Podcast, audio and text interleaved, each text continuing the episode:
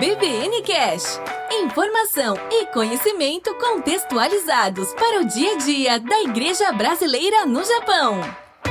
Olá, estudante Carlinhos Vilaronga por aqui, seja bem-vindo a mais um episódio do EBVN Cast, esse podcast que tem o objetivo de, de alguma maneira, contribuir para que você possa servir melhor a Deus, servir melhor a sua família, servir melhor a sua igreja e servir melhor a sociedade. Neste episódio você vai conferir um bate-papo que eu tive com a equipe da Ubabalo Brasil. No último episódio aqui no feed você deve ter ouvido esse nome Ubabalo. A gente teve a Kaori, que ela faz parte da equipe do Ubabalo Brasil, compartilhando um pouquinho do que é e era um episódio comemorativo de um dos campeonatos online de game que a Ubabalo realizou este ano. E nesse episódio eu quero compartilhar com você um papo que eu tive com a equipe, com a liderança da Ubabalo Brasil, eles explicando o que é, quando começou, para que que serve. É um papo bem legal, é um ministério que faz diferença aí na vida dos jovens, isso é interessante a gente, né? Eu tenho mais de 40, não sei a idade sua aí que tá ouvindo, mas pra gente perceber de que games online, esse universo online também é uma oportunidade legal da gente compartilhar o evangelho. Então, se prepara aí e desfrute do episódio.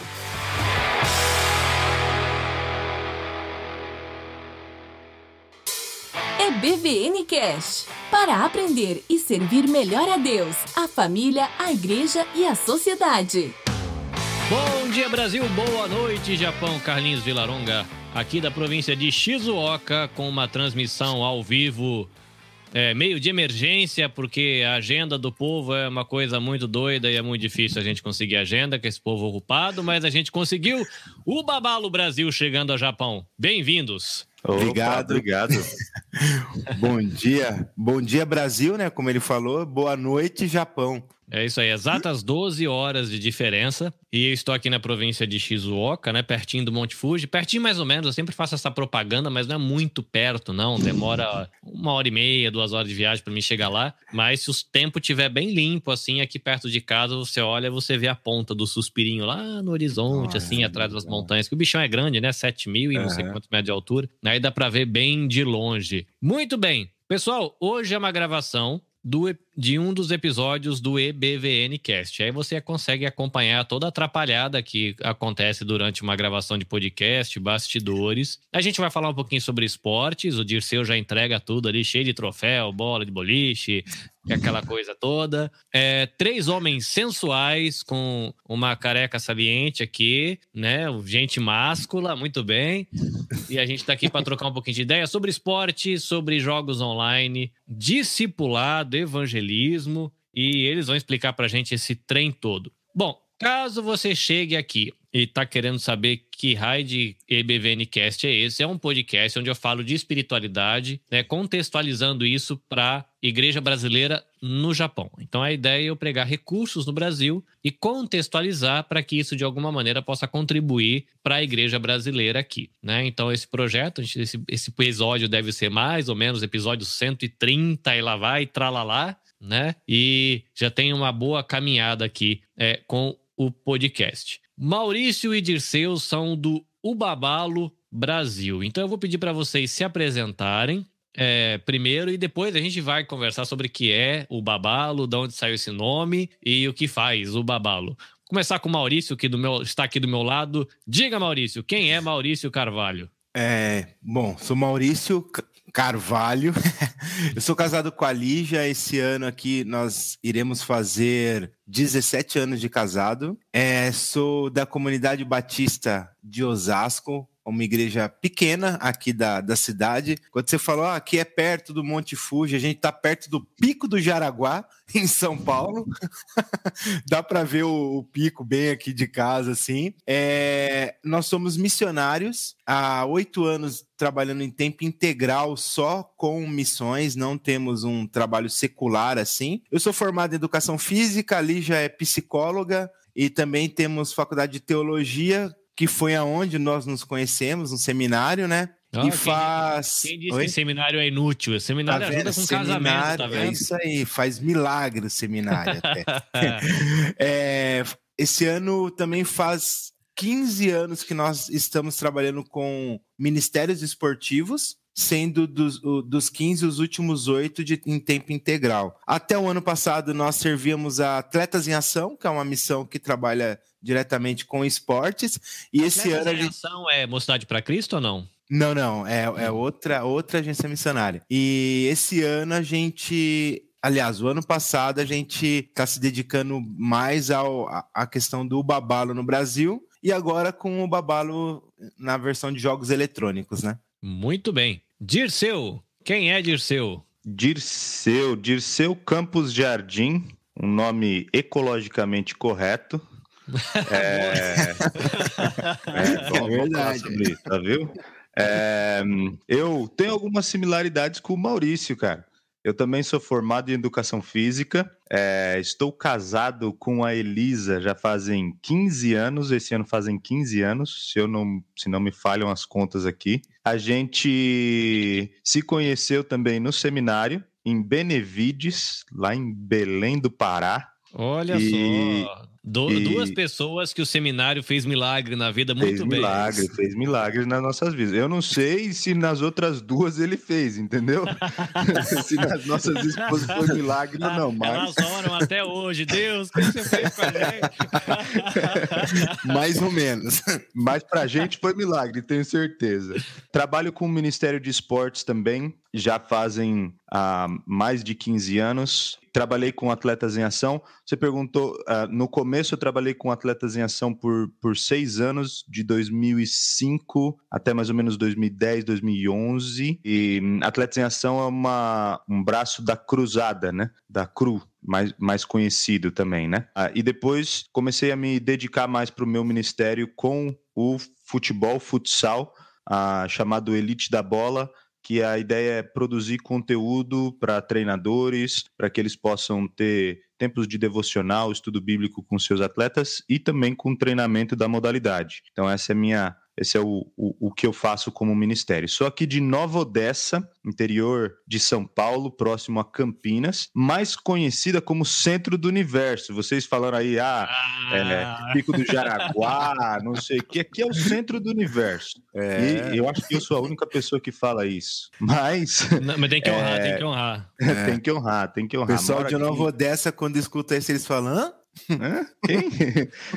é, mas Nova Odessa é uma cidade bem, bem pequenininha aqui no interior, mas Deus tem nos chamado. Sou da Igreja Batista Central de Nova Odessa e tenho feito o meu ministério aqui na igreja também. Então, tudo aquilo que eu faço com, com Elite da Bola, a gente reproduz aqui na igreja. E esse último ano, né, com o eSports aí aparecendo no cenário para não deixar a gente parado. Muito bem. O Babalo Primeiro que o nome é muito emocionante, né? Mesmo que não saiba o que é, só o nome já é legal. O que é o babalo? Eu andei dando uma procurada, parece que é uma palavra que veio da África, de um idioma, de um dialeto, não sei o quê. Que trem é esse? Eu dar uma de mineiro aqui. O que é o babalo? O babalo, como você falou, é uma palavra, é uma palavra no dialeto Xhosa, um dialeto africano, e que quer dizer graça de Deus. Ah, que legal.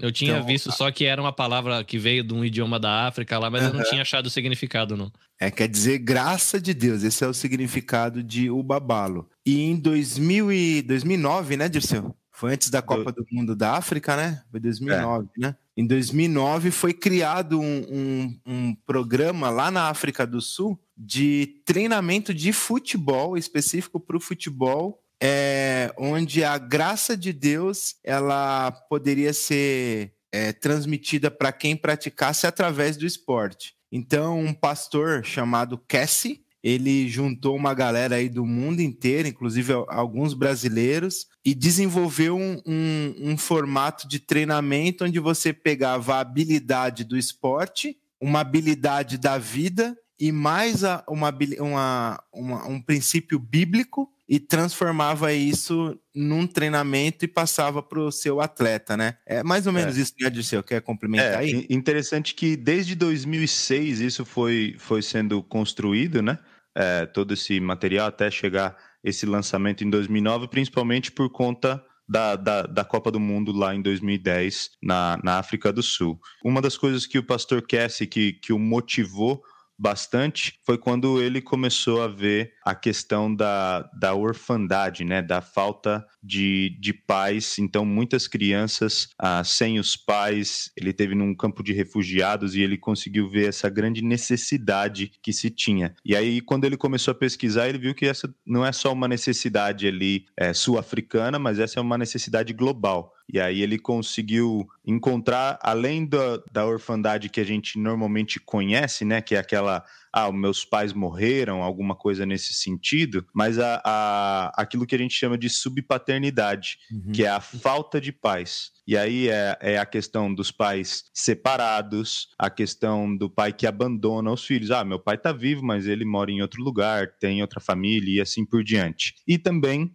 a, a questão de pais, que a gente também coloca dentro da subpaternidade, que é a questão: você tem a família ah, no, nos modelos ali, vamos dizer, normais, tem o pai, tem a mãe em casa, tem o filho, tá, parece tá tudo bonitinho, mas os pais eles não exercem o seu papel e a sua função de pais na vida da criança. O pai trabalha demais, não tem tempo para os seus filhos, é, ou então passa o dia inteiro trabalhando, daí depois antes de chegar em casa vai para o bar e o, e o, filho ele não tem um afeto e um tempo com o seu pai é, de, de aprender, né? E, e, o pai ele não, não exerce essa função de, de ensinar, de estar tá junto e tudo mais. Então quando a gente olha para esse cenário, a gente entende, poxa, não é uma coisa só lá sul-africana, mas que faz muito sentido para todo mundo no mundo inteiro. E em muitos outros lugares no mundo, ah, o babalo foi traduzido ou tem outros nomes, né? Tem o uhum. Coaching for Life nos Estados Unidos,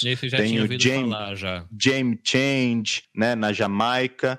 Ah, mas aqui no Brasil, para a gente faz muito sentido manter esse nome, por mais que seja um nome que não significa nada para gente pessoalmente, né? Não, mas, mas é um nome que sempre nos gera a oportunidade de falar sobre a graça de Deus, porque a pessoa sempre pergunta, né? E aí já é uma. O, o próprio nome já é uma oportunidade da gente falar da graça de Deus. Gera curiosidade, né? Não, e, e, também eu acho que até pelo fato de que mais da metade do sangue brasileiro hoje tem, tem um toque africano, né? Nós, uhum. nós somos uma nação praticamente negra, né? Tem uma Exatamente. Parte, a maioria do Brasil é negra, acho que é legal também até a escolha de ter mantido né, o babalo. Acho que foi interessante. Imaginemos que vai rolar uma peladinha de final de semana, aquela bate-bola, pá, uma bicicleta. Eu vi que tem uma bola de boliche atrás.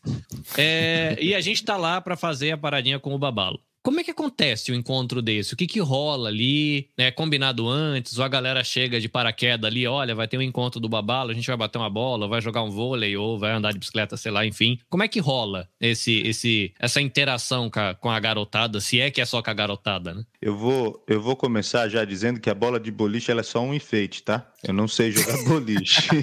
tá bom? Eu, eu, sei assim, sei jogar a bola lá para bater nos pinos, mas é só um enfeite mesmo, tá bom? a, a grande ideia a, do Babalo é que ele seja um, um projeto, um ministério, né, uma ferramenta de discipulado. Então a gente sempre zela muito por isso, né?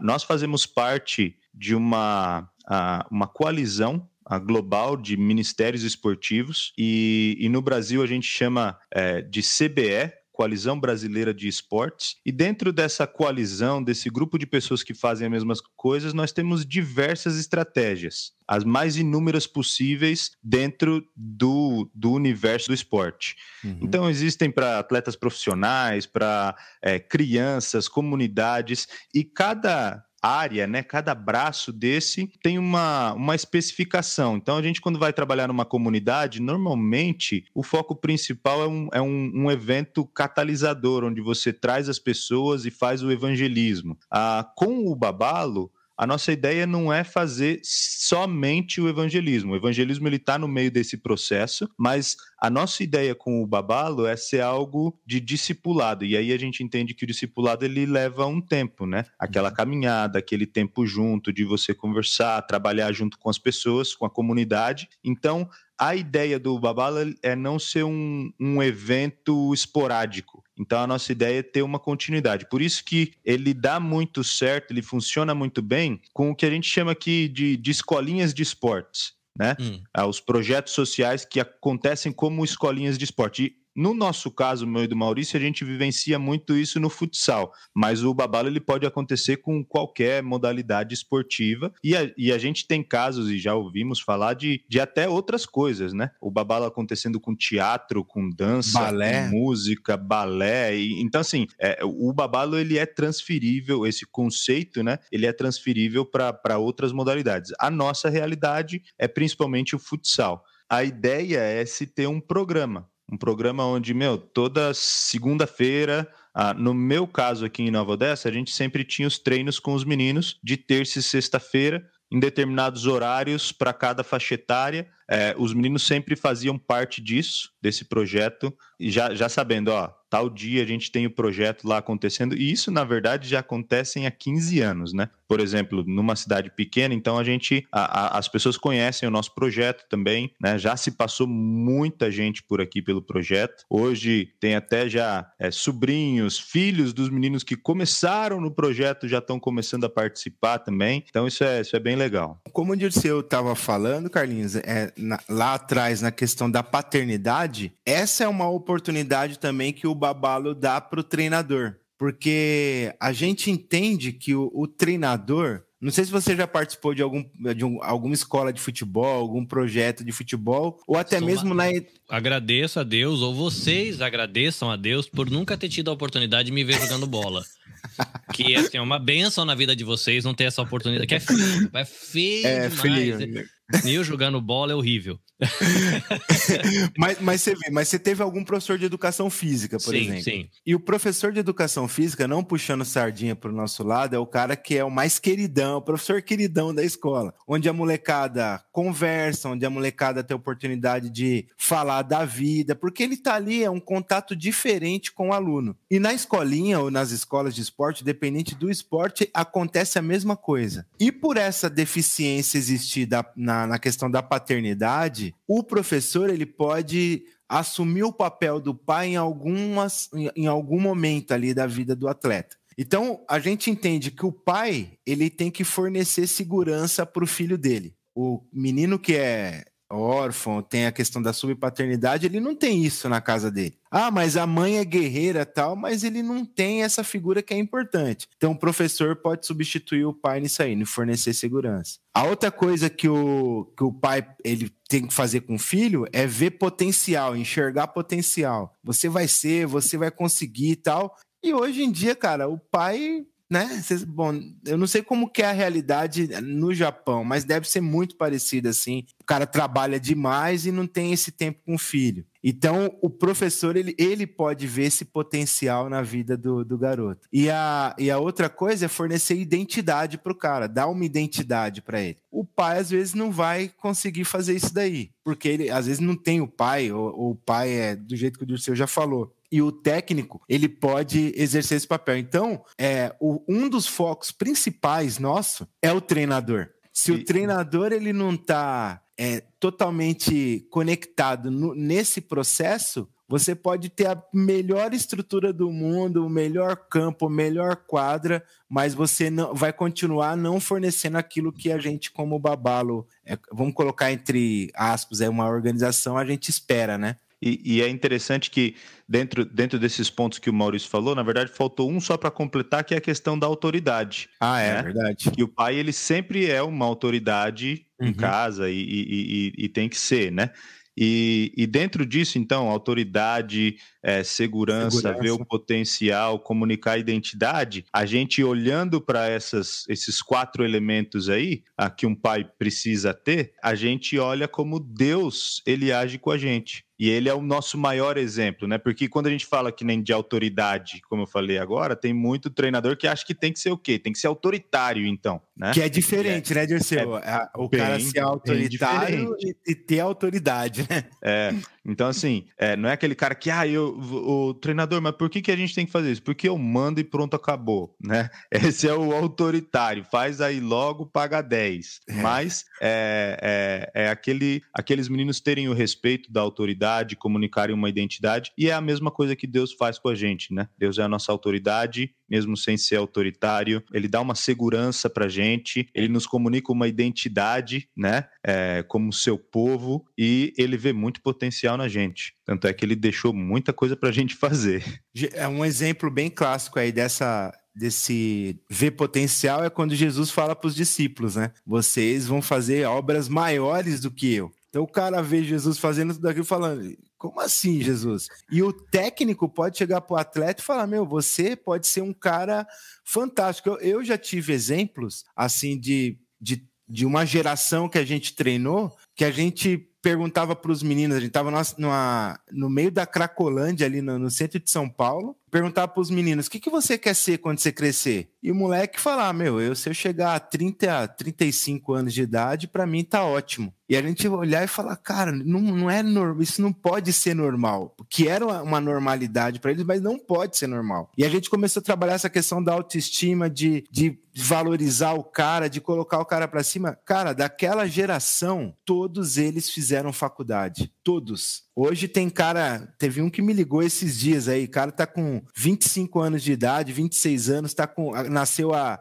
a filhinha dele, casado, tá bem. Teve um que se formou em medicina. Então imagina um moleque que sai do meio da Cracolândia ali no, onde ninguém enxerga nada e hoje o cara é um médico, sabe assim? Então é, vai além, muito além do esporte, né? Vai muito além do esporte. É interessante isso que você falou dessa perspectiva de vida que eles tinham, porque eu acompanho um podcast e um dos episódios que eu vi recentemente tinham ele convidando, conversando com um convidado e ele falava que ele estava vivendo a crise dos 30. Hum. E é um garoto negro conversando sobre temática da vivência, da experiência do, do povo negro no Brasil. E aí ele falando que tem muita gente que vive essa crise dos 30, porque eles, na, por causa do contexto onde eles cresceram, eles não esperavam que eles chegariam vivos nos 30, porque muita gente morreu com 15, baleado com 17, é. assassinado com 20. E o cara chegou nos 30, o cara travou, porque ele, a minha vida inteira eu achei que era chegar até 30. Uhum. E agora eu agora passei eu dos passei. 30. Eu não sei o que eu faço da vida, porque ele é. não tinha essa perspectiva e abrir um novo horizonte, é. né? Muito interessante. Bom, vocês falaram de muito futsal.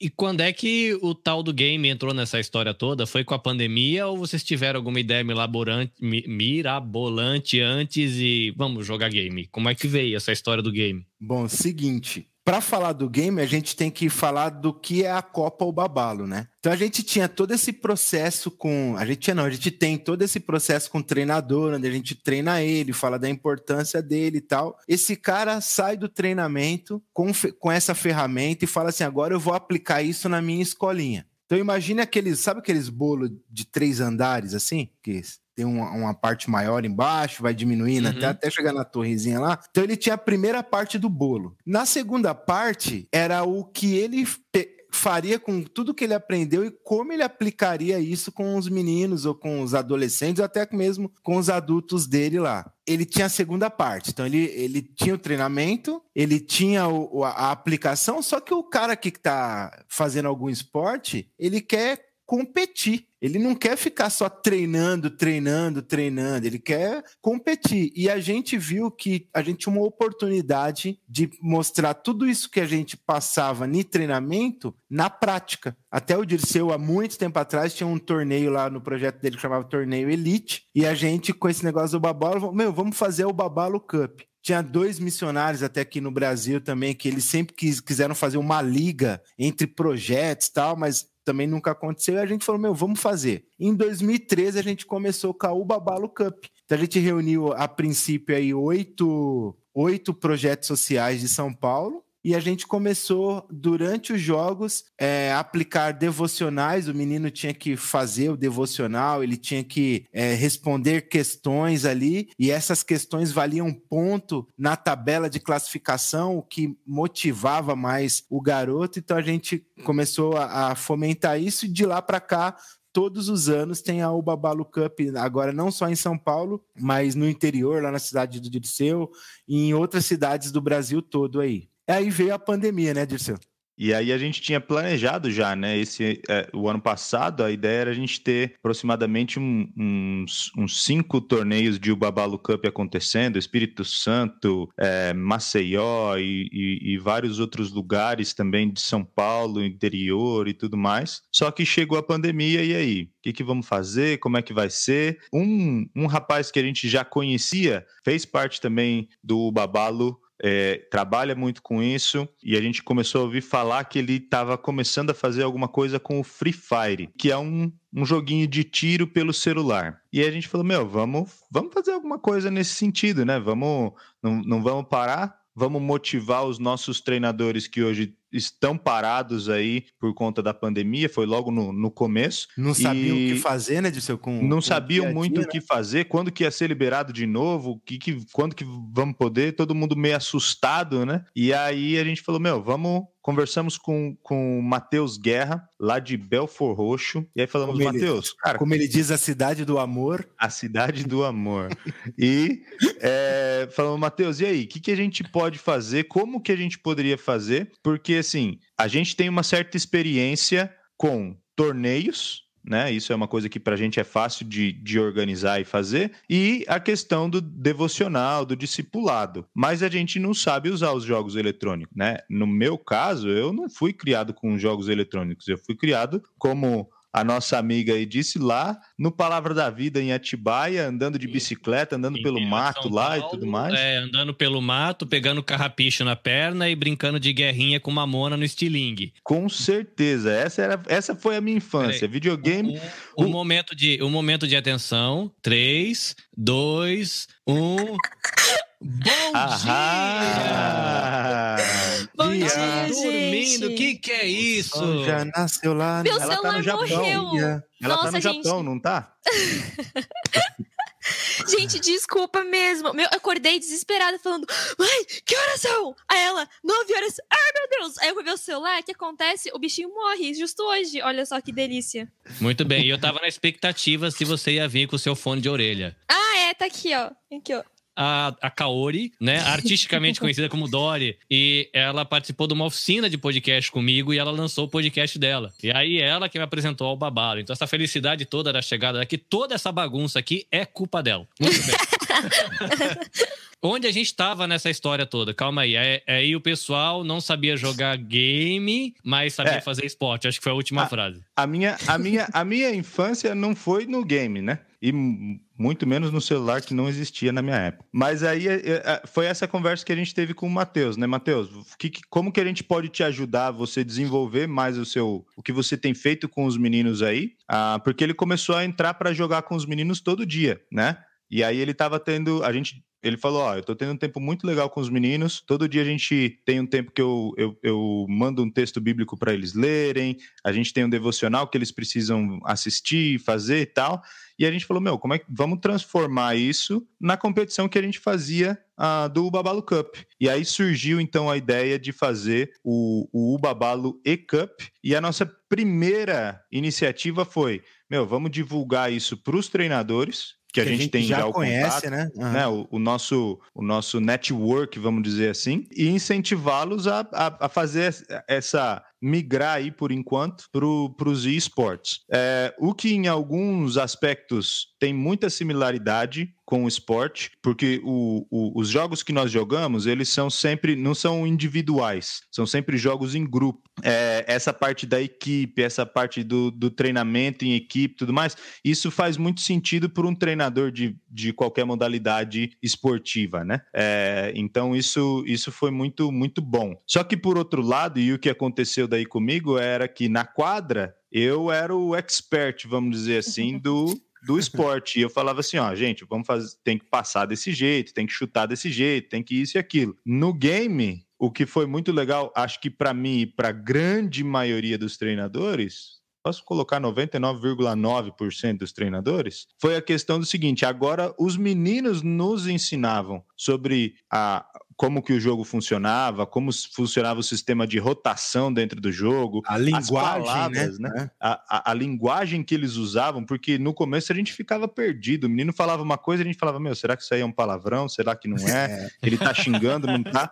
Aí a gente falava, não, é, é Não, não, isso daí é uma coisa boa. Não, a gente, Ah, foi, tá. a gente foi pesquisar, eu, meu, que essa palavra deve ter alguma coisa com o diabo, não é possível, tal, não sei o que, né? E, e, e, e aí, assim, a gente começou a entender mais do jogo, a entender como que a gente poderia transformar isso numa coisa onde a gente tivesse essa oportunidade dentro do Babalo de poder estar junto, poder ter o contato, poder, é, é, como a gente falou, de todo esse papel de pai, né? É, estar presente com os meninos e tudo mais, ter o treinador como essa figura, estudamos o, o, o jogo e falamos, meu, é possível a gente fazer alguma coisa do que a gente faz dentro dos, dos jogos eletrônicos. E aí começamos então com o Free Fire, é, tivemos a nossa primeira etapa em junho de 2021, que foi já um sucesso, assim, 2020. 2020. É que eu já tô, já tô.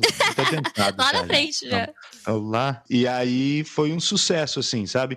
E a gente viu as oportunidades, né? As oportunidades de se estar conectado com os atletas, estar conectado com os treinadores, é, fazer esse meio de campo entre a família, né, e os meninos também. Meninos eu falo assim, é, em termos geral, mas a gente tem muitas meninas que participam também é, do, do jogo. Kaori aí é um, um exemplo.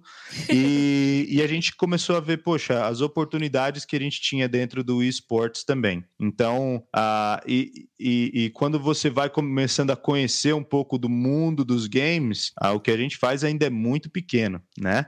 É, a- ainda existem muitos games aí para se alcançar e, e tudo mais. E, e a gente começou a ver uma outra coisa também que sempre nos chamou a atenção: é de ser um, um mundo onde a igreja não conhece. É um mundo onde a igreja muitas vezes fala assim: ah, é os- a- a- as crianças aí que, que jogam, né? Só que alguns dados, quando a gente começa a estudar e ver, por exemplo, a quantidade de público que teve na final do LoL é, sendo maior do que um- um- uma eu vou final de levantar o dedinho NFL. aqui. Eu vou Opa, levantar o desculpa. dedinho. Que Olha na, lá, isso já até apresenta- sei. na apresentação do WhatsApp, a Dori falou que ela é sei lá o que de coordenadora do não sei do que do LOL. Que diacho que é isso? LoL.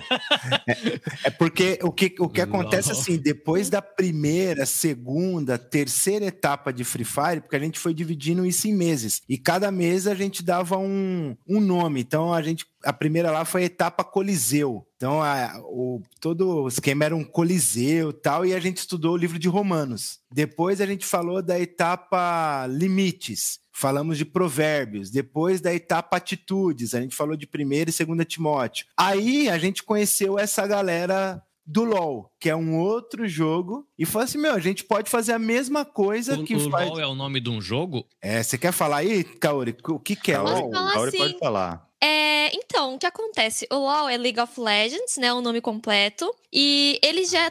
Ele tá a. Pera, a gente tá em 2021, ele vai fazer 11 anos agora? É, a gente tá no patch 11.1, então são 11 anos de jogo. É, é praticamente o, um dos jogos mais lucrativos, assim, dos esportes, porque a Riot sabe muito bem como fazer um campeonato. Tava falando isso com meu namorado, né, outro dia, Band-Aid, que é outra pessoa também, que ajuda no campeonato, que a Riot sabe como fazer um campeonato, por isso que, além de ter um jogo, eles conseguem fazer muita coisa em cima. E aí, basicamente, é o quê? É um pique-bandeira. As pessoas vão me matar com a explicação. Mas... É um- como se fosse um pique bandeira, cinco pessoas contra cinco. Tem rotas que ligam até o, tipo, um até a outra base. E tem a selva que fica entre as rotas. E aí tem é, os minionzinhos, que são é, os seus guerreirinhos. Na selva tem monstros, que isso vai. Quando você vai abatendo esses monstros, você vai acumulando dinheiro e você vai crescendo no jogo. E esse é o LOL. E como o Dirceu tava falando, né, o público é muito grande. E existe um problema. A Riot sofre desde o começo já do jogo com um tal do rage, tal de pessoas tiltadas. O que, que é isso? São pessoas que se xingam, se ofendem, que fazem mal uma pra outra por causa do jogo. Então, assim como no futebol tem gente que fica brava, tem gente também no jogo. Só que a proporção é bem maior. Porque você joga uma partida, uma- no máximo cinco partidas num dia, com seus amigos, com alguém que você não conhece no campeonato. Mas com LoL você pode jogar, tipo, 15 partidas se você ficar jogando o dia todo. Rodando o tempo todo as pessoas, se você não tiver um time fechado. E pensar na proporção de ódio que o, o LoL consegue acumular com tudo isso, é muito grande. E por isso, ao meu ver, a Babalo faz um trabalho incrível, porque a gente tá tentando levar esse, os princípios bíblicos, né, pra essas crianças, jovens, adultos até que jogam. Tanto que o público do Free Fire é um pouco diferente do LoL, né? Depois a gente pode falar sobre isso. Totalmente, né? Totalmente diferente. É, Kaori, qual é a sensação de você como gamer jovem, é, que aproveitou a fala só para depois poder dizer pro namorado que eu falei de você na live. Você né? pegou no ar aí, né? Eu peguei, não, eu falei de você, amor. Né? É. Eu te amo, amor. Aí, ó. Segunda é coisa já. Qual é a sensação de vocês, jovens, com esse bando velho entrando no jogo? Acho que foi muito interessante porque a gente, tem, a gente teve sempre muita liberdade de fazer as coisas que, que a gente tinha em mente. Foi muito desafiador, porque acho que, para mim, pelo menos, a igreja normalmente a gente tem sempre tá é, seguindo um modelo que a própria igreja já tem, né? No caso da Babala, eles tinham um modelo pré-pronto, mas que eles sempre deixaram livre pra gente fazer o que a gente queria. Foi muito bom pra gente aprender errando, foi muito bom que eles sempre ajudavam a gente, davam direcionamento, né? É, a gente errou bastante, a gente acertou bastante, mas acho que foi uma experiência muito boa. Isso é uma formação de líderes também. Acho que o Juju, né, o Dirceu e o Maurício, eles têm grande parte na nossa formação como líderes também, que a gente pode pegar isso que a gente aprendeu e trazer para nossa igreja local também, né? Aqui está acontecendo agora que a Nabecast está apoiando é a terceira? É a, prim a primeira de LoL. É a primeira temporada okay. de LoL. Que a Nabecast primeira temporada de League of Legends, que está sendo um sucesso, né? É, é, é o nosso projeto piloto aí com League of Legends, por ele ser um jogo diferente, né, uhum. é, do que a gente está acostumado com o Free Fire. A, a, a, grande diferença é que o Free Fire ele é um jogo mobile, pode ser jogado no computador também, mas ele é muito mais usado pelo ele mobile. Foi, que... foi feito para ser usado no mobile, né? É, e, e então assim, eles, eles é, é muito mais fácil, todo mundo consegue rodar e jogar. O League of Legends ele já tem uma diferença e isso é muitas vezes o que diferencia os públicos também, né? O tipo de jogo, é, o, a plataforma que ele roda. Então, por exemplo, um League of Legends tem que ser jogado num computador, né? Esse ano vai ter o lançamento aí do, do, do League of Legends para o celular também. Wild Rift, né, Maurício? Isso aí. É. Que, mês que vem já chega no Brasil, hein? É ah, o Babal espera... vai cobrir, hein? Essa, esse é, lançamento vai aí. cobrir o lançamento. cobertura do lançamento. Vai ter uma e, enviada oficial lá no lançamento deles. Né? Oh. tá me parecendo, assim, ouvindo vocês falando, de que esse negócio de ter ido para o ambiente virtual é um negócio que tá dando tão certo que não vai poder parar depois, né? Não, vai ter que não. abrir um braço a mais, né? Exatamente. Vou ficar triste se fechar. Quando, quando, todo mundo lamentava, lógico que a gente lamenta a pandemia, é muito, é, é horrível o que está acontecendo. Mas na pandemia a gente vê também essa palavra aí saltar aos olhos, a oportunidade, porque era um mundo que nós, se tivesse na normalidade do dia a dia, nós não iríamos alcançar nós não estaríamos no mundo dos jogos eletrônicos, mas nem que a vaca tussa, como se diz aí. A gente não não estaria, eu não pararia para baixar um jogo de celular no meu celular e ficar jogando. Cara, no, hoje a gente tem times de Free Fire. Eu tenho um time, o Dirceu tem time, tem menino no meu time de Tocantins, de Florianópolis, é, de Campinas, que está mais próximo aqui, Caraguatatuba, Rio de Janeiro, cara que eu não, não imagino ver e que eu já conversei com pai, com mãe, que eu pergunto como tá o comportamento em casa, que a gente, com a parceria aí com o Dirceu, já teve a oportunidade de levar cesta básica para a família do menino que a gente nunca viu na vida. Então são portas e, e, caminhos aí que o evangelho vai tendo espaço de, de ser mostrado que a gente não estaria. O, o público do Free, Fire é um público menor, assim, é, em relação à idade. Então a gente tem meninos de 11 e tem os mais jovens 18 e tal, mas é uma idade mais baixa. O pessoal do LoL é o contrário, é de 18 para cima. Então tem cara de 25, 26. Quando a gente faz o mesmo processo de discipulado lá, da pergunta bíblica tal, as respostas são completamente diferentes. É, o, o público do Free Fire pensa de uma forma, o público do LoL pensa de uma forma é, muito, muito diferente. Então, até nisso a gente vai se adaptando e vai entendendo esse universo, né? Inclusive agora gente já está entrando, já tá não, entrou num outro universo que é um outro jogo que não tem a competição ainda, tem as lives acontecendo aí nas segundas-feiras, que é com o filho do Dirceu, que tem oito anos de idade que é um outro jogo que chama Brown Stars, que é um jogo que o público já são crianças. Então é outro universo, né, Dirceu? É, é, é, como eu falei, cada game ele tem um público diferente, né? É, Tem, claro, adolescentes, adultos que jogam também, mas a, a grande maioria é, é, um público um pouco mais infantil. Isso se deve também aos gráficos, é, ao, a, a, jogabilidade. O, a jogabilidade. O Brawl Stars, ele é um jogo de tiro também, de você matar o outro. Todo mundo acha sempre isso muito violento e tal, né? mas ele é um jogo que ele é como se fosse um desenho animado, né? Os personagens são mais assim, então tem uma aceitação muito maior pelos pais deixarem os filhos mais novos jogarem. É, eu já vi muito disso. Ah, meu pai não deixa eu jogar o Free Fire, mas deixa eu jogar o Brawl Stars, né? Que mata é, do mesmo jeito. Que, que, mata do mesmo jeito, mas é, é bonitinho. Por, por, é, é, é, um matar mais bonitinho, mais é. floreado, né? É uma morte diferente. É mas porque eu falei que eu sou ruim do futebol, de manhã eu tava jogando Super Mario com meu filho no Wii, é um desastre, cara. Eu não consigo fechar uma frase. eu faço o negócio de fazer podcast. Podcast eu dou conta de fazer. Agora, jogar game e jogar bola, não dá. Não funciona. Sobre a, o discipulado ser diferente do LoL e com Free Fire, principalmente por causa da idade, é importante isso também. Acho que no Japão eu sei que tem o índice de é, Hikokomori, né? Pessoas que ficam é, em casa, reclusas. A idade de 18 pra cima é bem isso. E são pessoas o quê? Que buscam refúgio nos jogos, né? Tanto que o Japão é um dos grandes consumidores de é, jogos eletrônicos e essa galera que fica muito em casa joga muito. Então tem muita gente, tem algumas pessoas, por exemplo, que jogam LoL e fazem discipulado com a gente, que talvez sejam esse tipo de pessoa, né? Porque eu conheço pessoas que não gostam de falar com pessoas, que preferem ficar na deles, mas jogam videogame. E aí, quando a gente fala do evangelho através da linguagem do LoL, as pessoas entendem muito bem. Eu tava falando com o meu time outro dia, né? Eles falaram: Nossa, eu gosto muito dessa analogia que vocês fazem com o jogo, porque fica muito mais fácil. A gente tá lendo livro de Romano, gente. É tipo, teologia, entendeu? É Paulo falando de salvação, justificação, falando sobre lei, a carne, espírito, e todo mundo entendendo. Mas porque tem essa, associa essa associação, né? É isso aí, dá a carteirada agora, gamer. Falava, e aí, crente? Qual foi a última vez que você leu Romano? A gente que tá jogando bem. Tá... Não, e é exatamente, porque o por que que acontece? O cara, é como no esporte da quadra, a motivação dele do, no discipulado, qual é? Cara, eu preciso fazer porque meu time vai ganhar ponto e eu vou estar tá lá em cima na tabela. Só que no fundo, o que, que esse cara tá fazendo é estudando a Bíblia.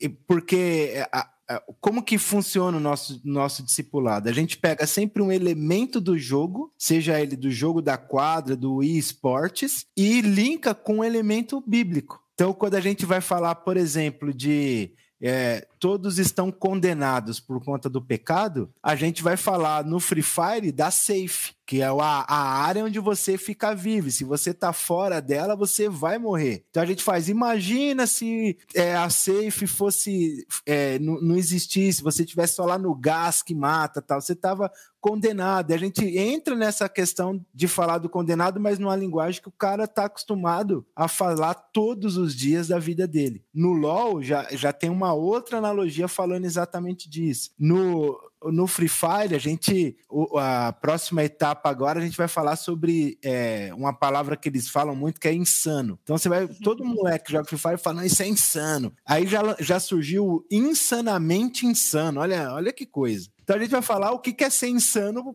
para Deus, que é uma coisa que o cara tá acostumado. Então a gente já dei um spoiler aí, Dirceu. Deu um baita um spoiler, cara. Um spoiler aí. Então a gente vai fazendo essas analogias porque analogias porque é o que o cara tá acostumado, é o dia a dia dele. Não adianta a gente vir falar de justificação para um cara que nunca pegou a Bíblia para ler, que nem às vezes que nem acredita na Bíblia, mas está lá estudando a Bíblia toda semana. Né? E, e, e, o interessante disso é que a gente falou da, da é, é, é, até mais ou menos a nossa primeira parte quando a gente vai dar um treinamento de Ubabalo, né? Falou da parte da, da do que, que significa, da parte do, dos pais, da orfandade, do papel de um pai, como um treinador pode ser. E, e, e no final da, do, do, primeiro, primeiro nível ali do, do treinamento, a gente fala sobre uma coisa que está relacionado a isso aqui que a gente está conversando agora, que é a, a, a, parte holística, a vida integral dos atletas. Então, quando a gente olha para um atleta, a gente não olha para ele assim, é fragmentado, né? Ah, ele tem a parte física, ele tem a parte emocional, a parte espiritual e a parte social, um em cada canto. Não, a gente sabe que isso tudo está interligado e tudo interligado com a parte espiritual, né? Nós sabemos que o, o elemento espiritual é o que realmente faz a diferença na vida do, do, do ser humano, né? E no nosso caso, olhando para atletas, é, e eu, eu vou colocar atletas de esportes e esportes é, nisso, nisso tudo. E, e, essa parte da vida integral, o, essa parte holística, é, é, a parte de se entender, meu, é, mesmo sendo um game, mesmo sendo uma coisa assim, que às vezes a gente olha e fala assim, meu, mas é possível você glorificar a Deus num game? para mim, quando ele, Deus fala de, meu, a gente tem que glorificar a Deus em, Paulo fala, né? Que, que temos que glorificar a Deus em todo tempo, em tudo que a gente faz, é até mesmo no game, é até quando a gente está no campo de futebol, na quadra de basquete, na piscina, seja lá aonde for. E, e, e o que a Kaori disse é, é, é, é uma grande verdade. A gente. Um, é, vê que o mundo dos e-sports ele é muito tóxico, né? É, é. Tem muito palavrão, tem muita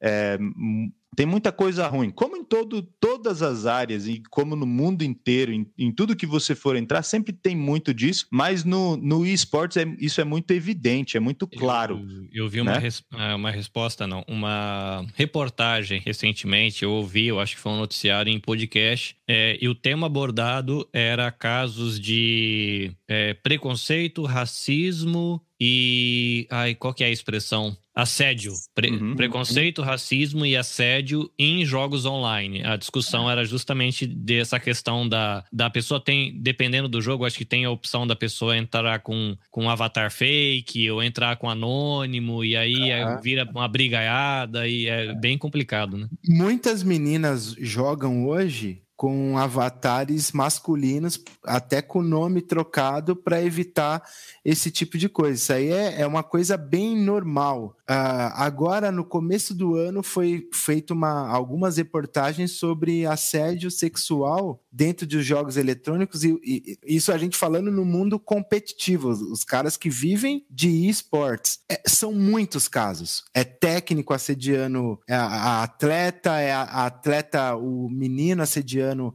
a menina. Então, são vários casos de abuso, assim, que, que foram relatados. E quando o Dirceu fala dessa, desse cuidado holístico, a gente quer que o nosso atleta ele enxergue o outro exatamente dessa forma. Falei, é uma pessoa, não é um, um qualquer um que está do meu lado. É um cara que Deus ama, é um cara que tem, que tem que ter as mesmas oportunidades do que eu, que tem falhas como eu tenho e que merece chances como eu tenho também. Então, é, no esporte é, convencional, foi em 2018, a gente fez o primeiro campeonato em que todas as categorias, essa era de futsal, jogaram sem a presença de arbitragem. Porque a gente falou o seguinte: se nós ensinamos nos nossos projetos esses caras serem honestos, esses caras glorificarem a Deus aí com o esporte, por que, que a gente não mostra isso numa, competição? E aconteceu, do sub-10 até o sub-16, né? Não teve 18, né? Até o sub-16, todos os jogos, quando era falta, o menino falava: Eu fiz a falta. Pegou na minha mão, foi pênalti, a bola saiu, não precisava de juiz. Ele falava. Que barato isso. E, foi, é, e por que isso não pode acontecer no, no, no esporte? O cara ser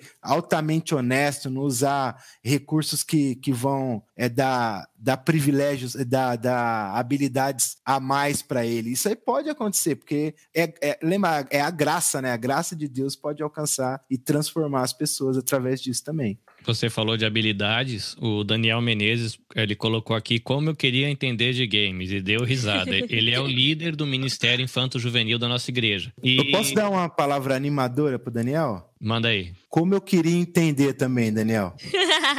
eu também.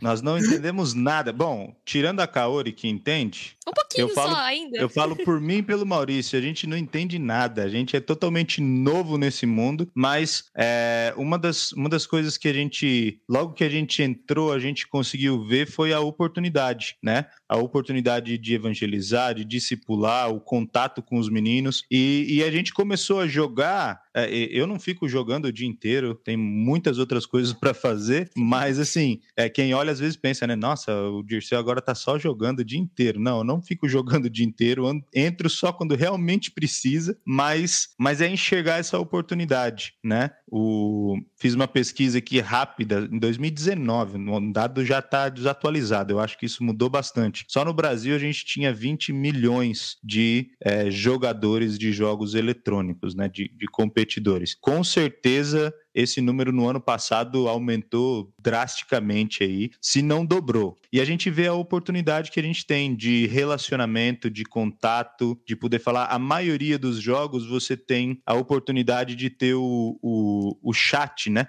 Seja ele escrito ou ou, ou a cal do jogo que a gente, a gente fala, né? E aí você consegue ouvir o que a pessoa está dizendo, e aí é nesse meio onde, onde existe muito a toxicidade, né? É, da, dos palavrões, de, de, dos hates e assim por diante, mas é nesse meio também que você tem a oportunidade de ser luz. E aí é nesse meio que a gente desafia muito a igreja a falar assim, poxa, é, porque existem existem muitos cristãos. A grande maioria dos jovens cristãos está no mundo dos videogames, né, do, dos jogos eletrônicos aí. Só que eles não fazem ideia do que eles podem é, fazer e ser. Muitas vezes, e isso é um dado assim, infelizmente acontece, é o jovem cristão ou até mesmo não só jovem, né, mas quem está no, no mundo dos games acha que aquilo ali é só uma distração, um, um, passatempo e assim por diante, e, e, e entra no, nesse meio, né?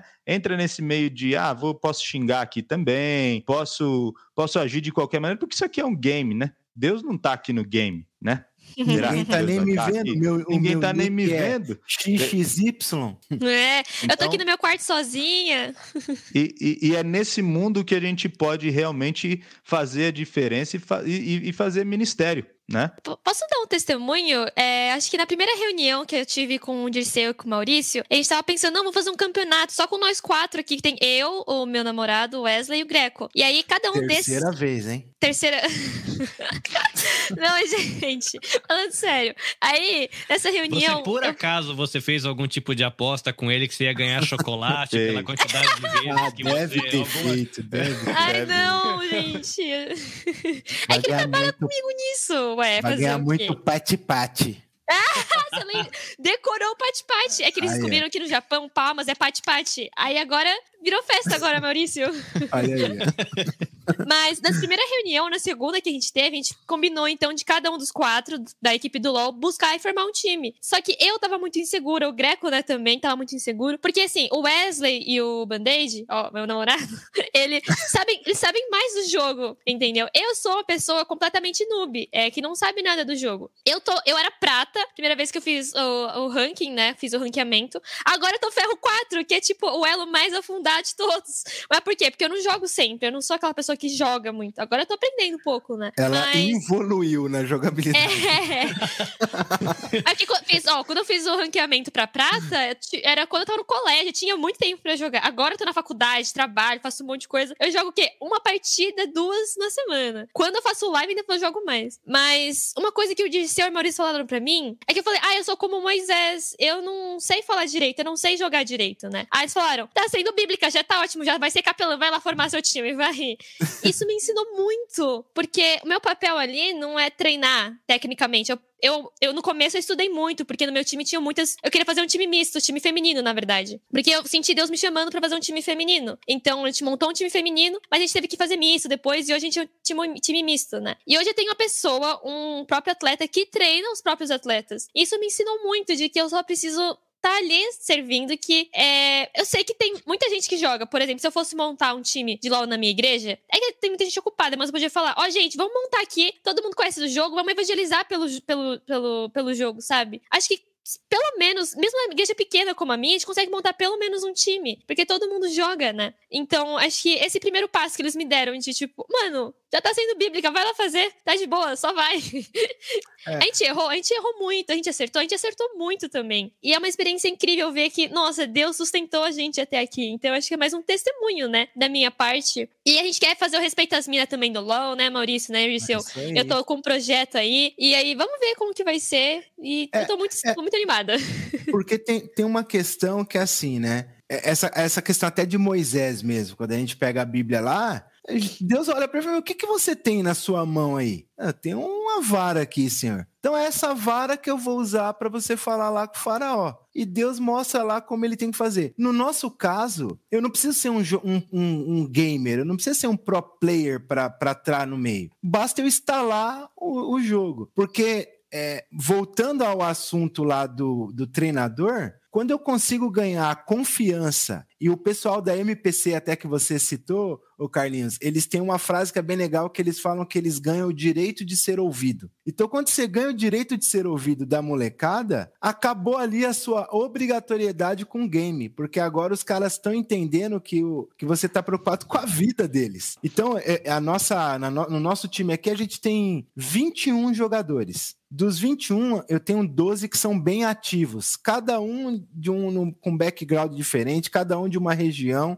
Só que quando eu falo lá, eu falo, gente, negócio é o seguinte: vocês precisam fazer isso, eu preciso estudar esse livro, olha esse vídeo e me falem o que vocês entenderam, coisas da Bíblia tal. Os caras fazem. Ele, ele, não é ali o Maurício jogador, o Maurício gamer, não é nada disso. É o Maurício treinador, o cara que está preocupado com a gente aqui. Então, é, a gente pode dar esse passo, né? É, é, basta a gente achar uma pessoa que consiga conectar a gente com o jogo. Então, por exemplo, na minha igreja a gente tem um time de LOL lá. CBC. Nem, a CBC. Nenhum, só, só um jogador é da igreja. Os outros não são da igreja. Pelo contrário, tem cara que é ateu e tá no time. E, e aí, esse cara que é o capitão do time, ele falou o seguinte: cara, eu conheço esses caras desde sempre, sempre joguei com eles, sempre quis ter uma oportunidade de falar de Jesus para esses caras e nunca consegui. Só que agora eu jogo com eles e como a gente tem a, a questão de, de fazer o, a missão da semana, de responder, toda semana eu estou estudando a Bíblia com os caras. Então, assim, é só através de um torneio assim que ele conseguiria fazer, né? Então é, é muito legal isso, né?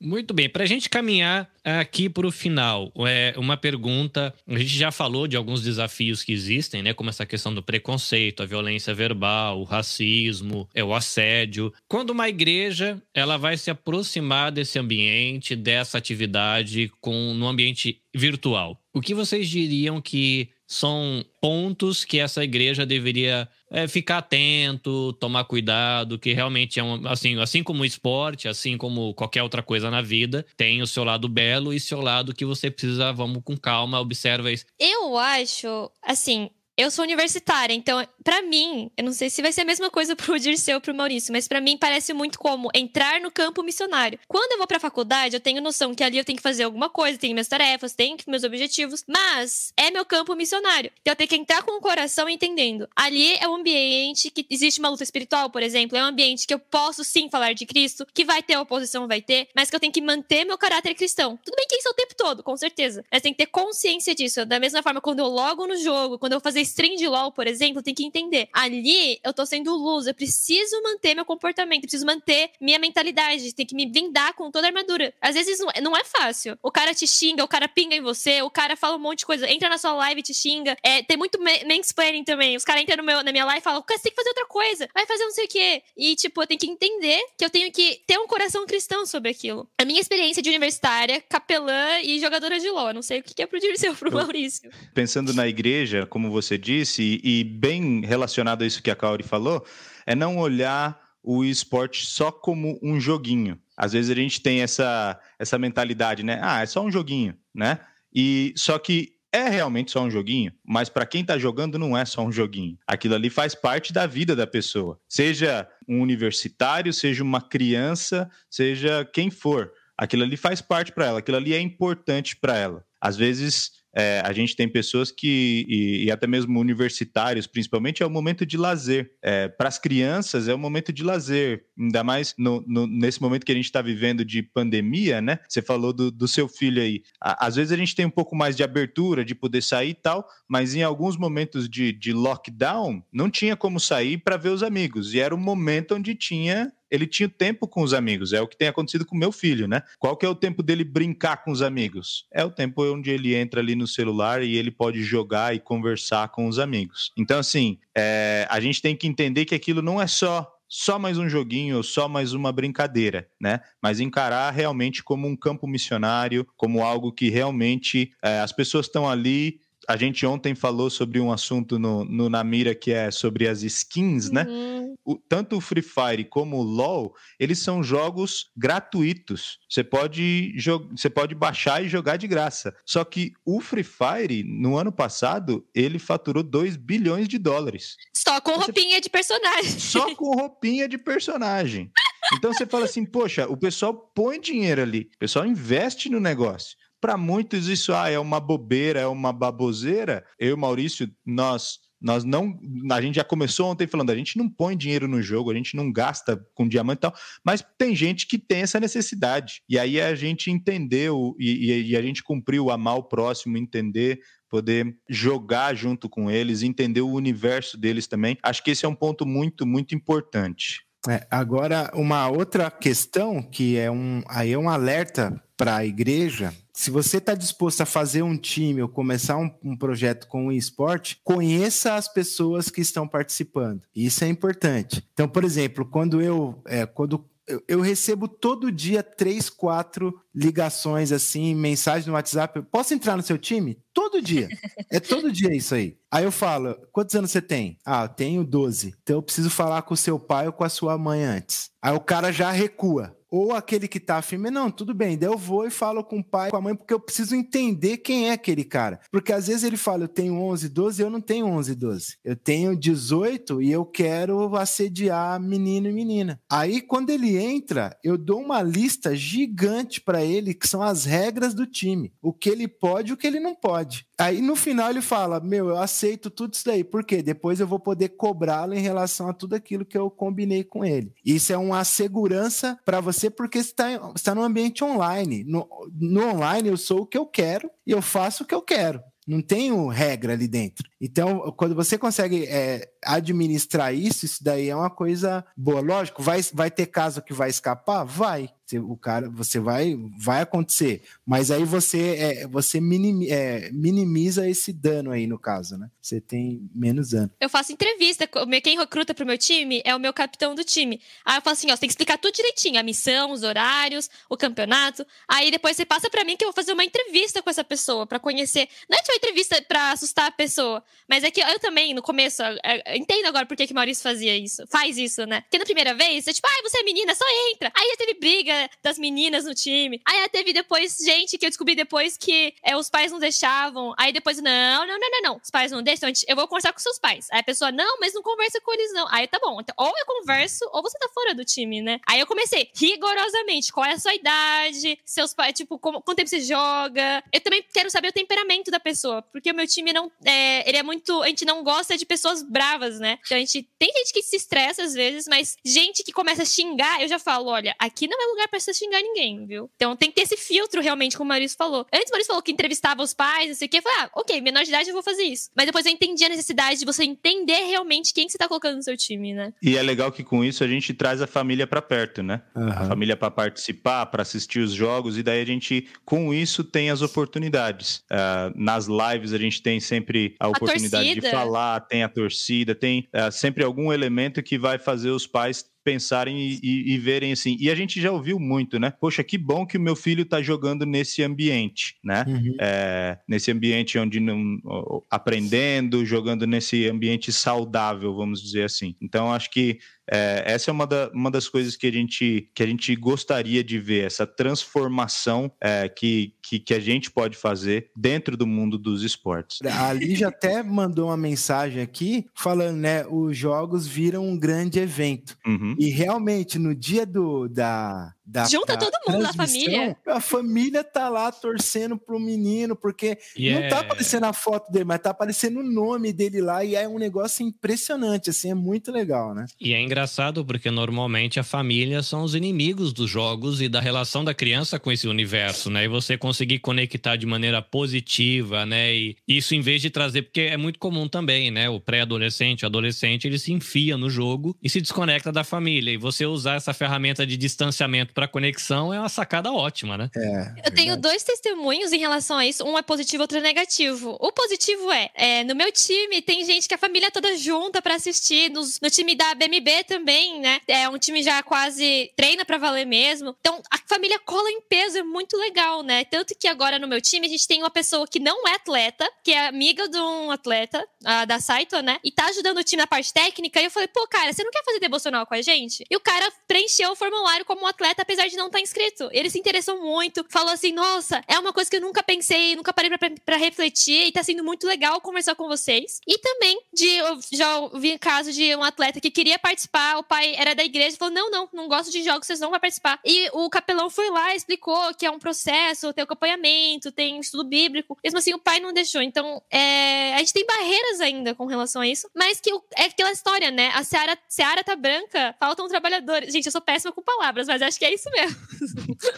Os campos estão brancos. É, a Seara é grande, agora sim é. Isso. E, e é interessante disso porque ah, a gente já falou algumas vezes e a gente criou esse programa que a gente chama o Na Mira, né? Para tratar de alguns assuntos. Falamos já sobre, ah, minha mãe não deixa eu jogar, o que, que eu O que faço? que eu faço? Jogo é a do gente diabo? Joga escondido. A, ge- é, a gente vai pra Bíblia, meu. Se os seus pais, se os seus pais falaram que não é para você jogar, Não, não é pra você joga. jogar, né? E por mais que a gente é, promove o jogo, mas a gente não passa por cima da autoridade e assim por diante. Mas é dentro de tudo isso é muito interessante porque é, quando um pai proíbe o filho de jogar, é, é- é interessante porque o filho, no final das contas, vai jogar. É. E, e aí ele perde a oportunidade. O pai parece que está zelando tanto pelo filho, mas o filho ele vai jogar com não cristão, com gente pior do que ele poderia estar jogando com a gente. Né? Foi- eu eu Então- falei isso, Dirceu, pro pai de um atleta aqui. Eu falei, ó, ele vai jogar de qualquer jeito. Estando com a gente, eu te garanto que ele vai ter um ambiente um pouco diferente, né? Vai ter um filtro, né? Que vai, É. vai ter a gente lá, vai ter a nós, capelô, capelães, capelões, Capelães. com ele, capelães com eles, e protegendo, tentando dar princípios. Ó, gente, sou de letras, mas sou péssima com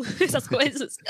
E, e, e, o, e o interessante é isso que, que foi falado também da questão do pai entender mais o, o mundo do filho, né? Poder participar, poder estar junto, porque é muito fácil. E aí eu vou dar um testemunho que aconteceu em casa. A Elisa, eu acho que ela até está nos assistindo aqui, a minha esposa, a- o nosso filho Mama queria gamer. jogar Brawl Stars. Não, vamos jogar Brawl Stars. E a Elisa não gostava de Brawl Stars. E ela falava assim: nossa, esse jogo aí é chato, porque ele passava um- a tarde jogando com os amigos, gente ficava só ouvindo aqueles barulhinhos de tiro, tal, coisa chata pra caramba.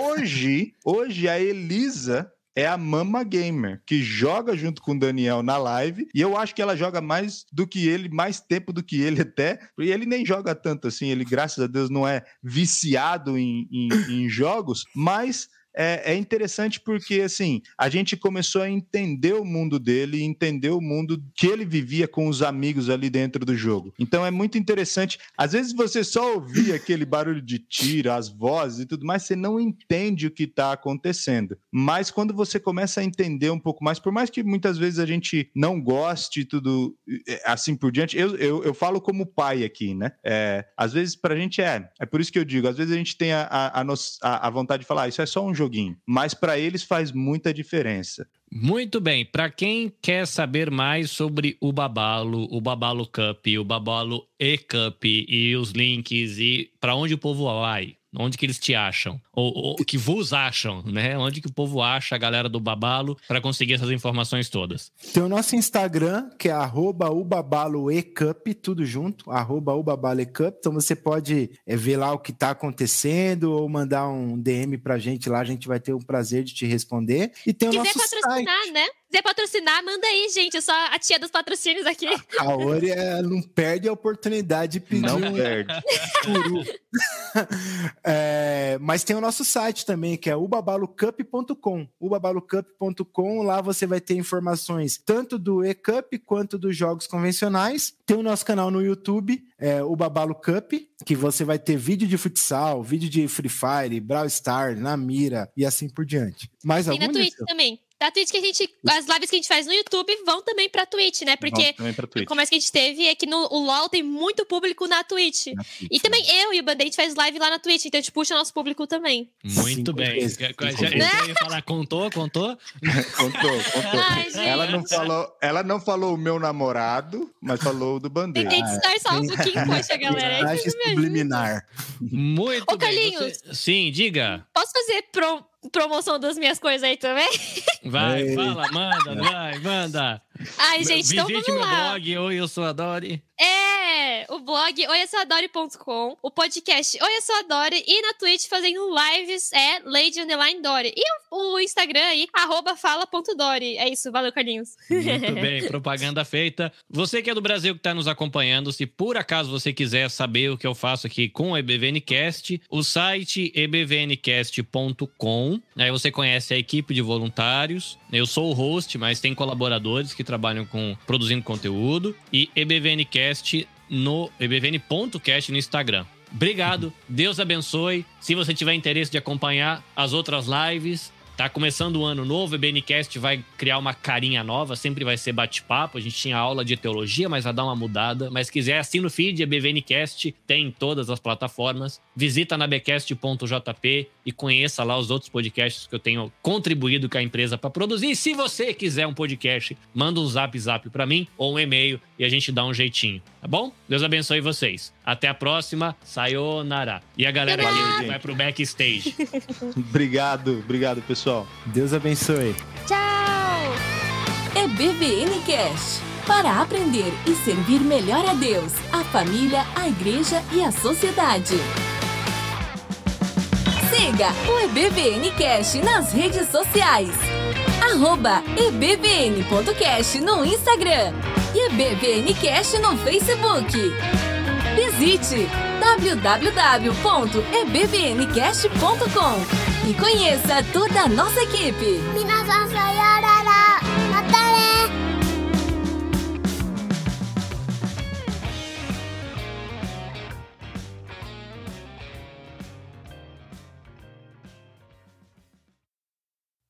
Este episódio foi editado pelo Nabecast. Saiba mais em www.nabecast.jp. Nabecast, conectando pessoas, desenvolvendo amizades, construindo parcerias e compartilhando vida através de podcasts.